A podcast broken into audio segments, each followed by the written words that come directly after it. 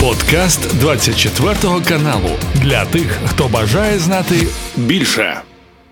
Наше традиційне зведення з військовим експертом і полковником збройних сил України Романом Світаном. Пане Романе, вітаю! Слава Україні!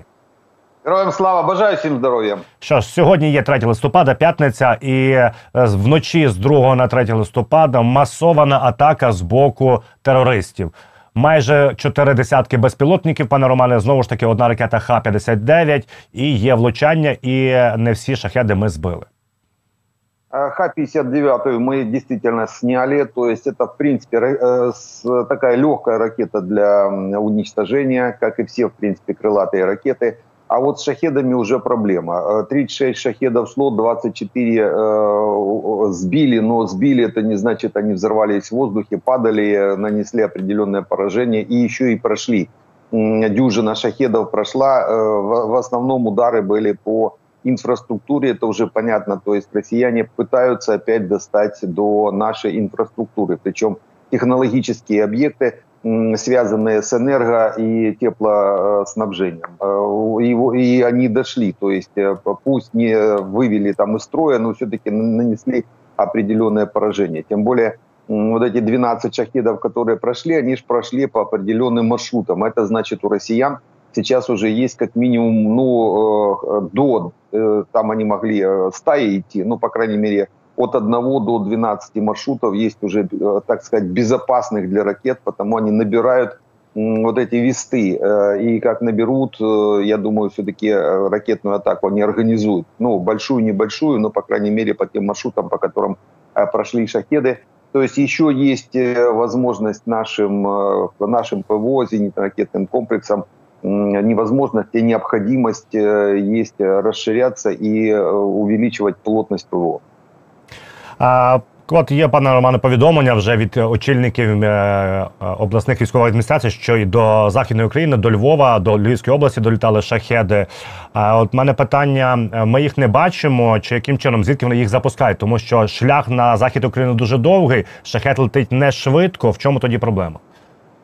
Нет, дело в том, что э, мы ж не закрыли э, свое, свое небо полностью. У нас нет, это для того, чтобы закрыть полностью Э, Небо нам надо ну, около 50 комплексов, допустим, типа того же Патриота или СМТ, то есть это слишком э, большая нагрузка и для наших партнеров в том числе. У нас закрыты э, города, инфраструктурные объекты, некоторые развязки, то есть такая система ПВО не стопроцентная, потому россияне и пытаются между системами ПВО, между комплексами, между локаторами прошмыгнуть и доходят в том числе и до запада Украины. Потому у нас нигде нет э, стопроцентной гарантии, допустим, по маршрутам о том, что мы можем их пересечь. Они так и э, дойдут и до Польши, то есть по большому счету не закрытая, полностью не закрытая система.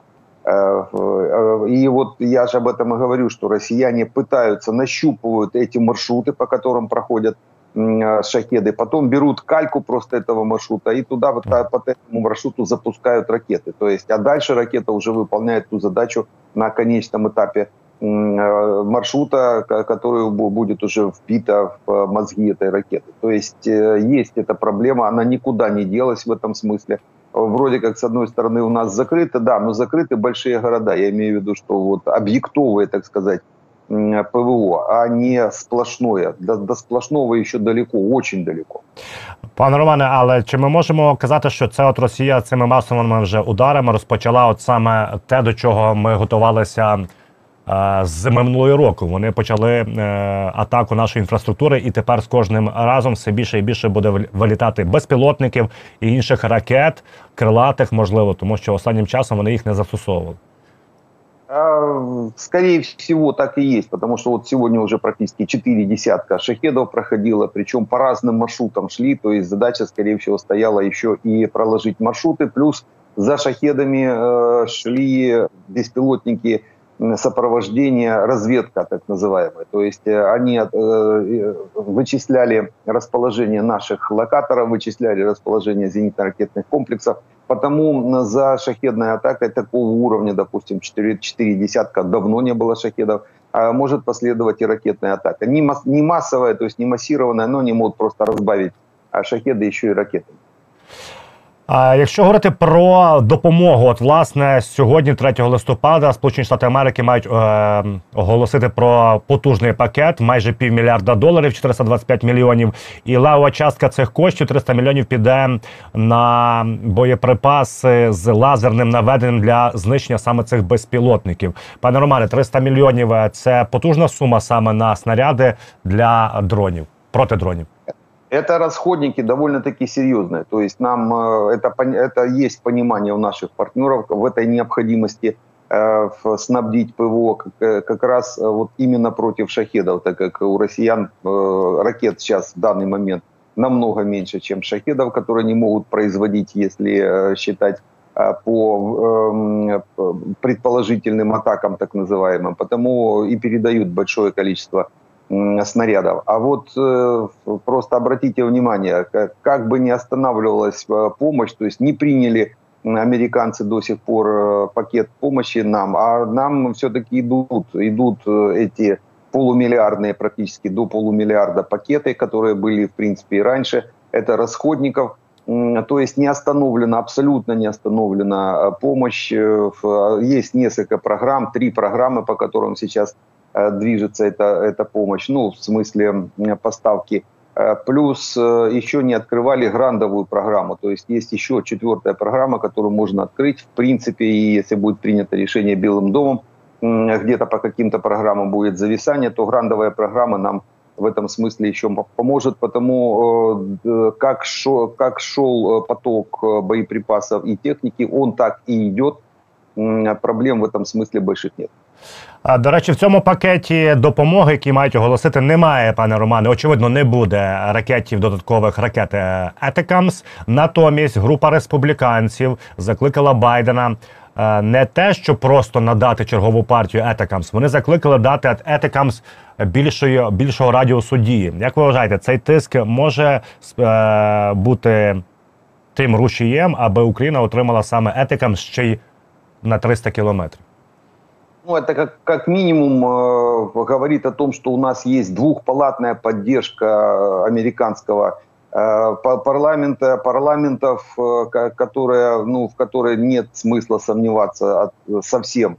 Э, то есть, э, как она была, так она и есть, тем более она усиливается, это уже видно, то есть усиливается давление на Байдена – с, с целью добавить нам номенклатуру, именно добавить, то есть э, не по чайной ложке, как это Байден делал в последнее время, а конкретно дожать его э, до выполнения максимальных поставок, а тем более в паре с открывав, открывшимся сейчас движением в сторону Ближнего Востока, то есть по большому счету уже подсветили одна другую, одна война другую войну тянет за собой, можно даже так сказать. То есть обратили внимание на евразийский континент, и по большому счету, я думаю, увеличится и давление, и увеличится возможность у того же Байдена принимать такого рода решения. Ще поговоримо про наших союзників, що вони нам передають, але зараз по фронту лінія бойового зіткнення, пане Романе, про це повідомив і Володимир Зеленський, президент України, що Росія намагалась раптово атакувати на вугледарському напрямку. Ну і зрозуміло, що вони там отримали дуже хорошу відсіч і втратили багато техніки і живої сили. І це навіть каже зведення за останні 24 години від генштабу. А, Яка логіка цієї атаки? Тому що прекрасно знаємо, під вугледаром в Павлівці і селище Росіяни свого часу часу, майже рік тому, втратили ну просто велику кількість техніки живої сили. Там плацдарм не придатний для атаки. Тим не менше вони продовжують це робити. У россиян две проблемы в районе Донецка, вообще Донецкого фронта. Это Авдеевка и Маринка. Авдеевку они пытаются, топчаться уже четвертую неделю, ничего сделать не могут. Э, и над Маринкой работают десятый год и тоже сделать ничего не могут. Дело в том, что и Авдеевку поддерживает тыловые гарнизоны Очеретинский э, и Карловский, и Маринку поддерживает Кураховский гарнизон, э, и двигаться там россиянам просто некуда, они упираются в стену огня. А для того, чтобы, допустим, как-то добраться до тыловых частей Маринского гарнизона, выйти на Курахово, у них единственный ход – это через Угледар, то есть с юга на север э, выйти и пройти на Курахово, а, отминусовать э, эту проблему э, внутреннюю уже получается у нас, и дальше двигаться, выдавливать Маринский гарнизон. Вариант только такой, другого просто нет. И вот они будут пытаться через Угледар, будут пытаться все-таки выйти на Курахово, в тыл Маринской группировки. Ну, однозначно, мы же тоже там десятый год не просто так грибочки собираем. То есть э, там серьезная система укреплений. Россияне опять уперлись в стену огня артиллерийского. Боги войны. Сегодня их праздник. Поздравляем их, э, ракетчиков и артиллеристов э, с этим праздником. Действительно, боги войны, как бы мы не хотели перенести всю тяжесть на авиацию, авиации у нас в данный момент нет. Думаю, весной мы их разгрузим. Но пока практически больше двух третей боевого напряжения, так сказать, создают на поле боя именно этот, э, эти рода і види войск. От ми згадуємо про цей плацдарм, Вугледар і біля Авдіївки. Пане Романе, читав я зведення Юрія Бутусова. Він достеменно знає, що відбувається біля Авдіївки. Він знає, хто де стоїть. Наша 110-та окрема там героїчно б'є Е, росіян. Так, от е, наступне, ну і це кажуть взагалі всі експерти. Е, що каже Бутусов? Що ситуація насправді непроста, це зрозуміло, тому що росіяни кидають величезну кількість живої техніки, живої сили. Закцентую без техніки. Вони кидають м'ясними штурмами, шторм З і інші підрозділи. Але що цікаво по півночі, Бутусов Юрій каже наступне: що в районі Коксохімічного, а це надважлива стратегічна точка на цьому напрямку, є низина шириною 4 кілометри, кудою можуть проходити росіяни. А наш плацдарм оборони 8 кілометрів. Тобто ми розуміємо, це така лійка, і Бутусу каже, що дуже велику кількість тому і втрачають росіяни там живої сили, тому що вони не можуть розширити свої дії. В свое время, еще 10 лет назад, э, с Хамчуком, э, генерал Хамчак, э, за ним его сменил генерал Наев Сергей.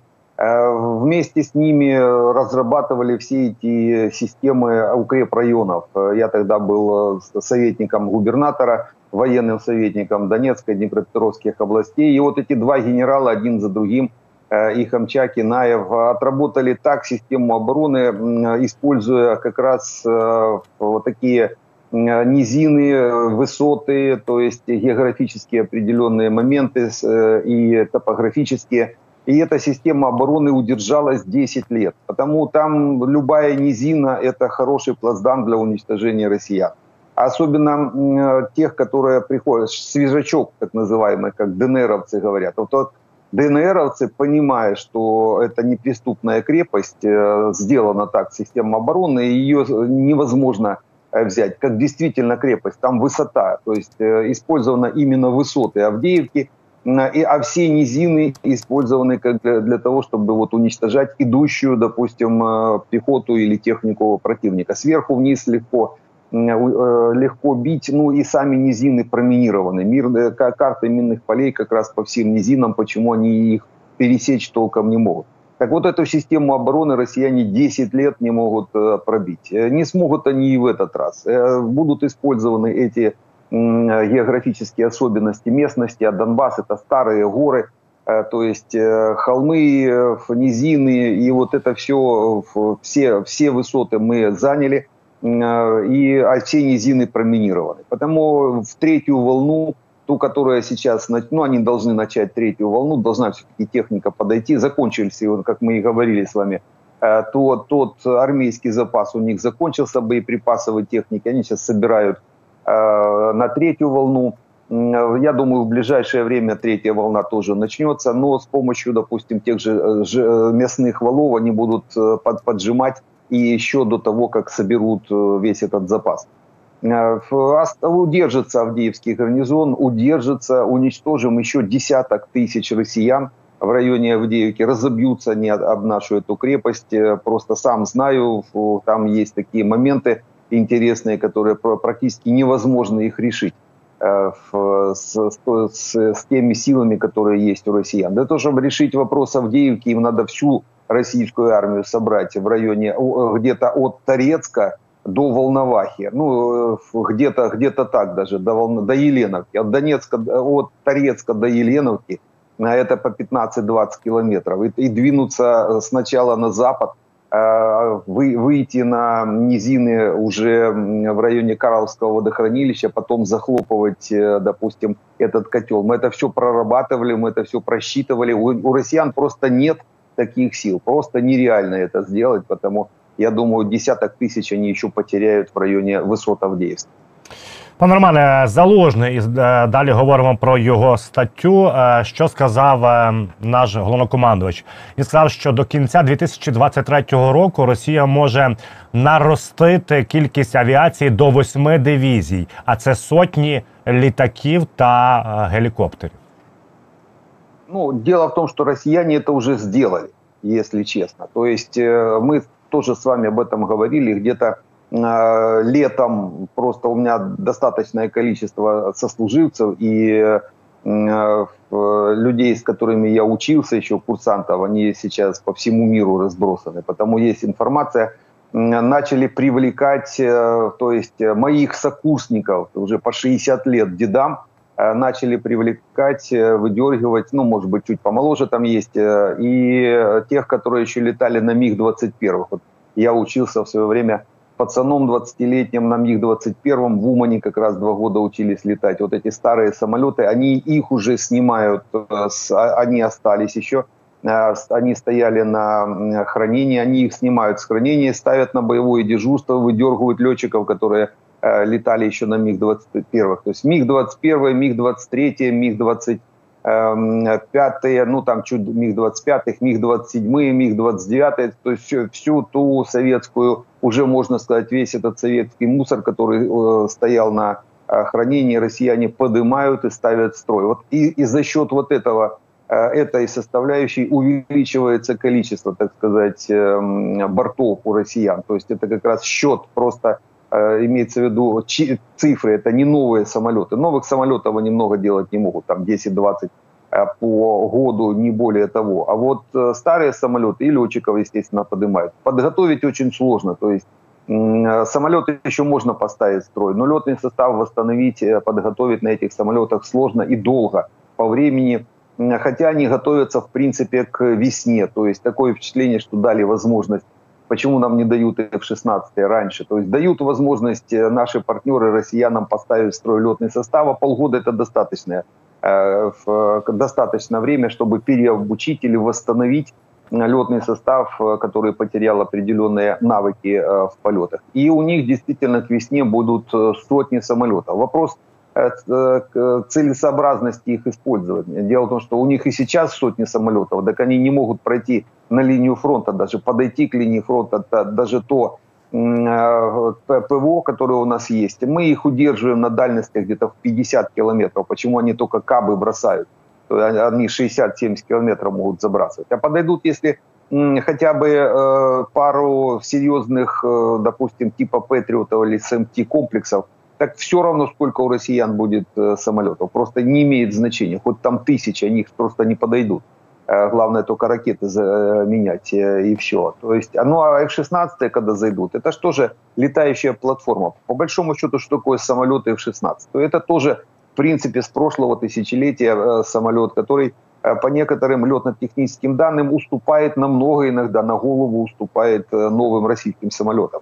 Но это платформа, которая может нести новейшие ракеты, которые встроены в комплексы Э, управления, дальнего управления целеуказания, сопровождения комплекса типа АВАКС.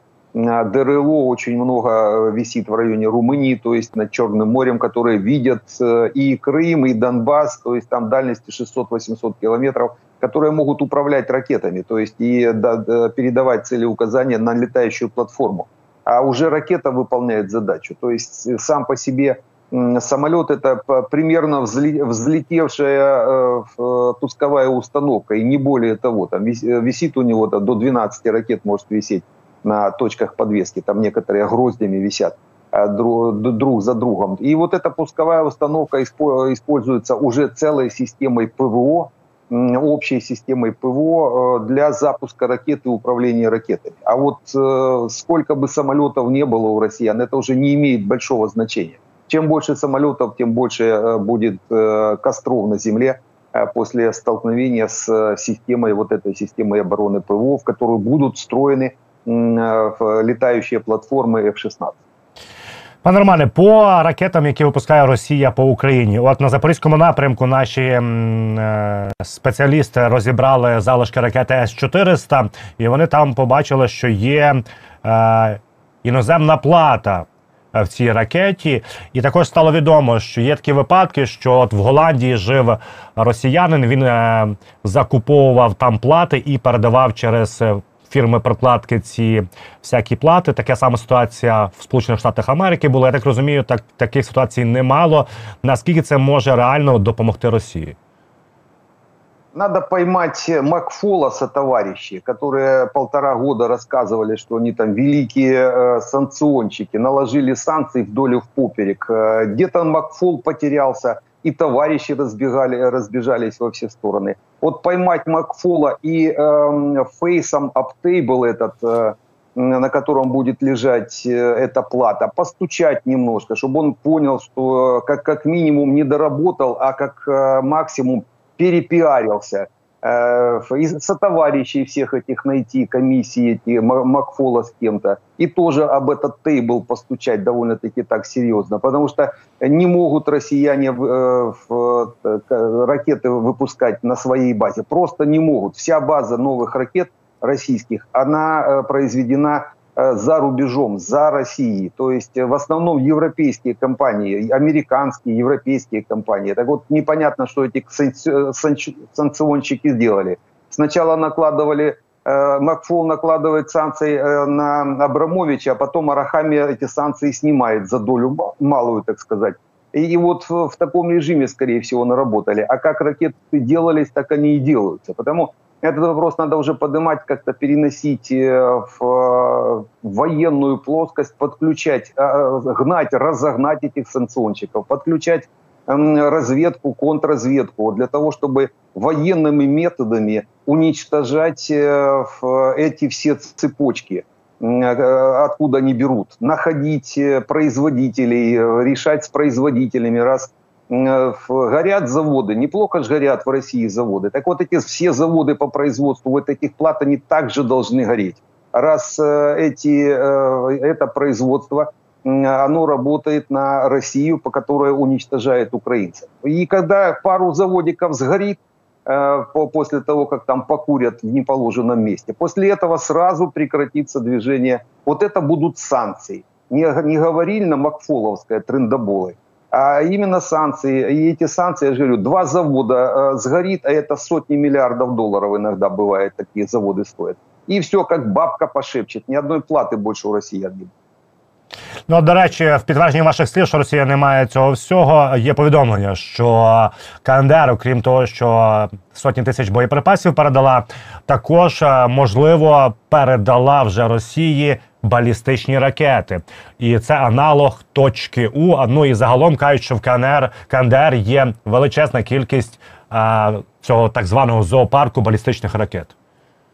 осталось после Советского Союза, и они тоже производили достаточное количество. Действительно, у них эти, этой баллистики много. Это простая баллистика, то есть э, она не высокоточная, там системы управления э, на, основаны на инерционной системе, то есть без привязки к, спутникам. Действительно старая архаичная система, но тем не менее она, э, если в достаточном количестве, она довольно-таки опасна для линии фронта, то есть дальность в районе 100 километров. Э, но, опять же, неповоротливые системы, ракет может быть много, а пусковых установок мало. Потому у нас есть уже достаточное количество э, средств поражения глубинных, даже вот когда зашли те же, когда зашли те же атакамцы, 100-мильные, то есть они эти, системы, они эти пусковые установки достанут, как только они будут разведаны, а вы, вынести, э, вынести пусковые установки и, в принципе,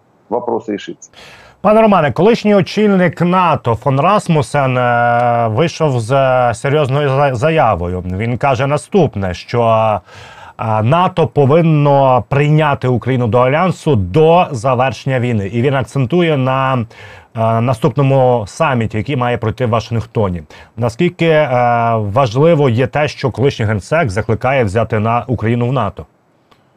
Ну, дело в том, что то, что Украина будет в НАТО, уже всем понятно. Здесь, наверное, и э, в Антарктиде пингвины это уже поняли, по два яйца начали нестись, э, нести. Э, это уже без вариантов. То есть мы уже в НАТО, как минимум, армии, наша армия по стандартам НАТО уже развернута. Система управления натовская, у нас натовское вооружение, то есть, можно сказать, структурное подразделение. Э, в НАТО есть моменты, связанные с эм, государственным устройством.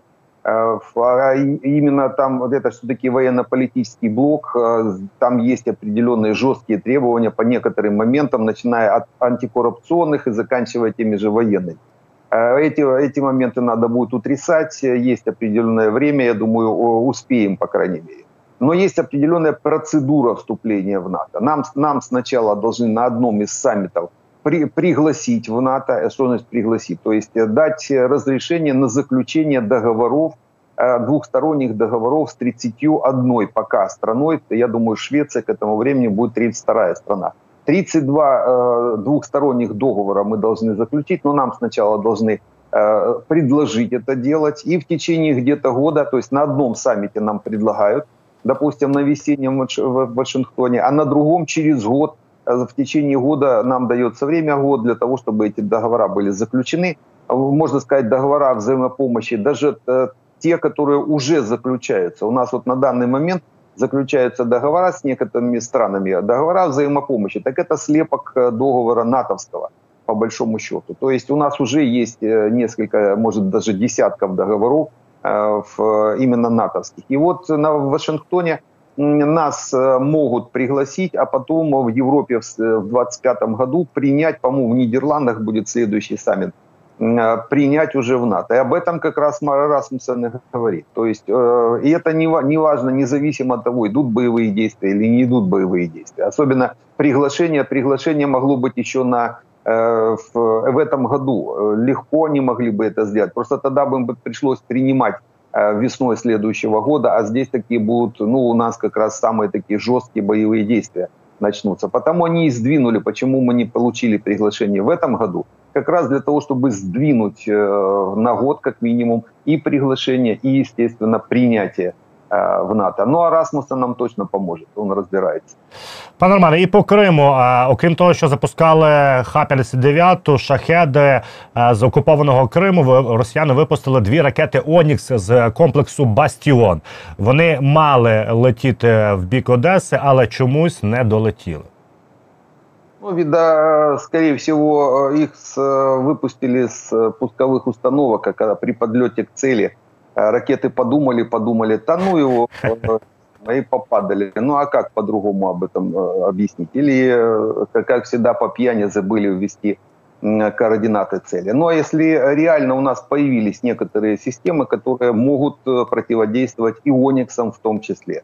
Не просто так пара ракет не долетает, мягко скажем, до цели и уходит к трипангам российским, которые они с Владивостока привезли. Или, может быть, э, перешли в подводный режим э, поздороваться с Москвой. Это же тоже могла быть задача. Есть у нас, появились, э, появились механизмы, как противодействовать Оніксам в тому числі. Дякую вам за це зведення, пане Романе. Це був подкаст для тих, хто бажає знати більше. Підписуйся на 24 канал у Spotify, Apple Podcast і Google Podcast.